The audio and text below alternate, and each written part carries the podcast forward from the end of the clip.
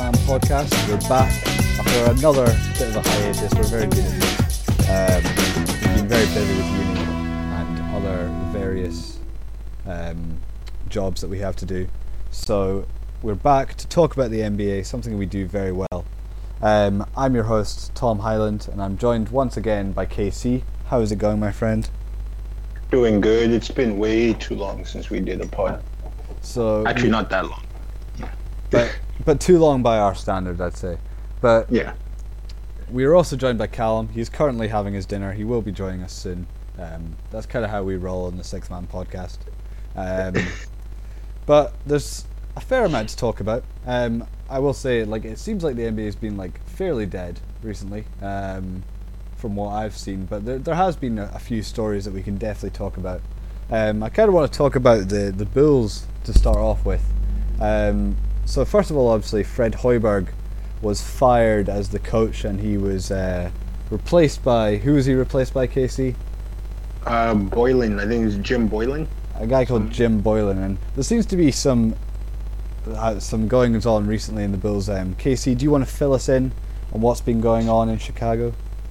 Yeah. Well, uh, basically, after the Bulls had what their worst loss in franchise history, uh, they lost by 56 points. Uh, the obviously the coach was pissed. Like who who wouldn't be, you know? And uh, uh, he decided to really grill the players. Apparently, he was planning all sorts of crazy like suicides and all these drills to like get it in their heads that a 56 point loss and that lack of effort was like unacceptable. He also benched the entire starting lineup for the whole second half, or basically the whole second half.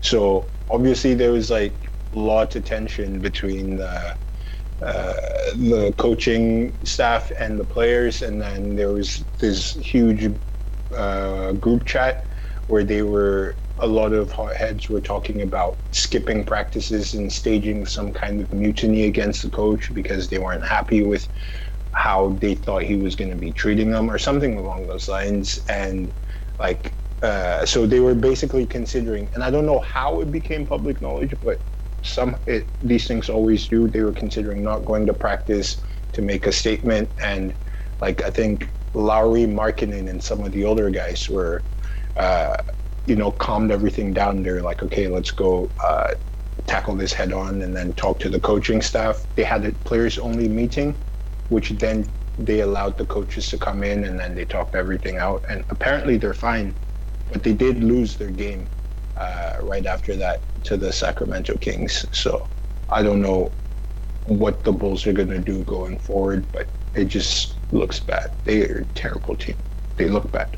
Well, they've been bad for a little while, and I mean, like they're they're, always when they brought well when they brought Hoiberg in when the team was still still okay, but then they, they kind of decided to stick with him through what was kind of obviously always going to be a tank. So like, um, I was kind of more surprised that they even fired Hoiberg. Like at the end of the day, I, and there doesn't really seem to be that many like specifics going around about why he was actually fired. And like they obviously knew that they wanted Boylan in um, as the replacement because they obviously put him in straight away. But like it does seem like a lot of the players don't really get on. So I mean, at the end of the day, like it doesn't really matter too much for the Bulls. Like they're always going to keep losing games. Like Jabari Parker hasn't been exactly the best signing for them either. Um, Zach LaVine is having an okay year, but at the same time, like it's not um, maybe the guy that they, they paid in the summer. But I, I don't really know what, what what to really make of it too much. Like I feel like it's just one of those kind of things that happens in the season, like a little bit of drama. Like obviously, um, when your team's losing, you, like the tensions are usually pretty high.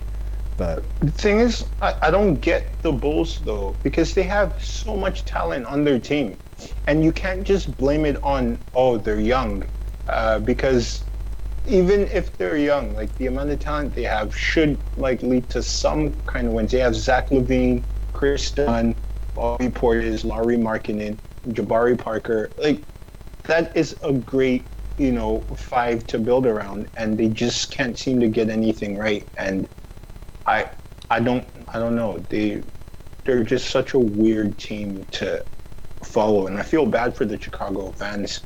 Uh, it wasn't that long where they were uh, relevant, but now they have all this potential and they're just messing it all up, trying to get draft picks. Hey guys, I'm gonna I'm gonna jump in here. Hi listeners. Um, I now have burgers, so I'm sorted and ready for the rest of the podcast. Um, yeah, it's kind of weird the Bulls situation at the moment. I just kind of think they just kind of need to just have a complete overhaul. Like it, it's the front office just is probably one of the worst in the NBA, given that they have job security but keep making just terrible decisions. It'd be okay if it was one of these franchises where you know you can just get a new GM, but like it doesn't seem like they're going to do that anytime soon. So it's just going to be this kind of same cycle of just terrible decisions. What's the name of the GM for the Bulls? Uh, Gary something. Paxson. Right? Yeah, Paxson. Gar- Paxson. Gar- Pax. Yeah. Yeah, he's Yeah. been around for a while, hasn't he? Uh, yeah, I think he's been there for quite some time. Because I, I remember hearing his name. I've been hearing his name for a while, like so it's like stuck in the back of my head somewhere. So he's Yeah. definitely been around.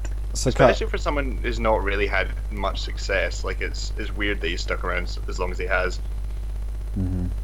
I mean, like when you say like an overhaul, Cal, like like what are you talking? Just the front office overhaul, or you you Yeah, yeah. I think I think it just needs to be top down. Ideally, the owner would sell, but I don't think that's going to happen. yeah. Um, I mean, I so think yeah, I think front office needs to go. I think they are a team with potential, but like I feel like they've also been a team for, with potential for a little while at the same time. Like I think like you've got a couple of studs in like Lauri Markkanen and maybe Wendell Carter, like Zach LaVine. I I, I think I, I kind of want to put Zach LaVine in the like good stats bad team kind of category, but like I, I don't know. I, I feel like it is a team. Like I think you're right, Casey. I think it is um, a team that definitely is kind of underachieving and could do a lot better. But um, Zach LaVine is Zach LaVine is white J.R. Smith. Just saying. White JR. He's so much better. He is, yeah.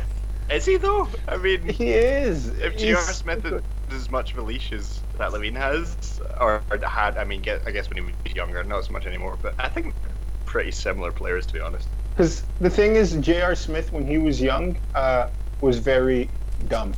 You know, he, he was a very boneheaded player.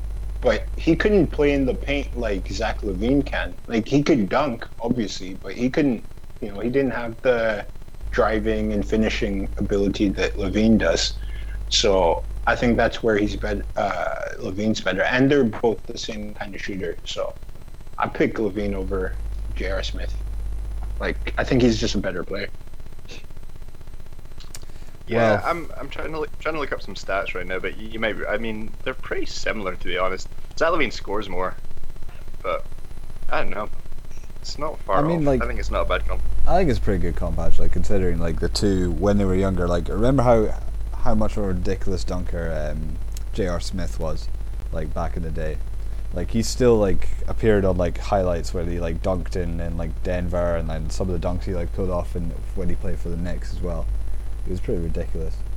But um, I, I don't know if there's really much more to say about the Bulls right now. I, I, like I'm sure they'll like figure it out, or I, I think someone something has to give eventually. Like, and it, it looks like it's probably not going to be the players because like they're all young guys, and you can't really like put too much on that. Like we were saying before you came on, Cam, that like maybe Jabari Parker um, could be a bit better. Zach LaVine maybe could be a bit better. I don't know, but like. Um, Let's move on from, from the Bulls um, to something a little bit more positive. This is something I wanted to talk about a little while ago, um, but it seems very relevant to talk about now. Um, obviously, Luka Doncic, playing for the Mavs, is having a ridiculous rookie season. Um, are we surprised? No, of course not. I think we were all pretty high on him coming in. I still don't. I mean, the Suns and the Kings must be absolutely kicking themselves for not taking him. Like, how much fun would he be in those teams? And they just let him go straight by. like The Atlanta, they they at least got another pick out of it, and Trae Young. But yeah, that was daft. I don't. I don't know why was- they thought that was a good idea. I'd be so pissed if I'm a Hawks fan. I'm like, we could have had this guy, and I mean Trae Young's good, but he's not Doncic. Like, Doncic is balling. Like we all knew.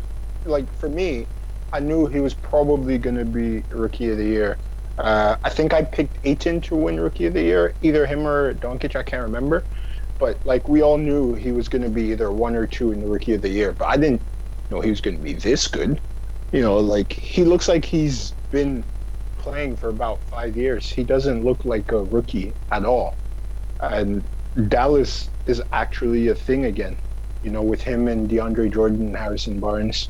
You know, so it's it's actually kind of insane how they're, good he they're is. what, like the eighth seed right now, Dallas? I don't think might- anyone. I don't know.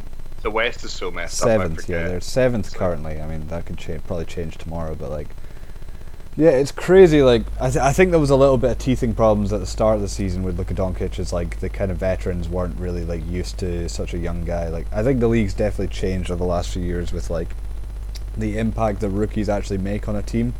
But like Luka Doncic seems to be coming in and just like completely changing that kind of perception.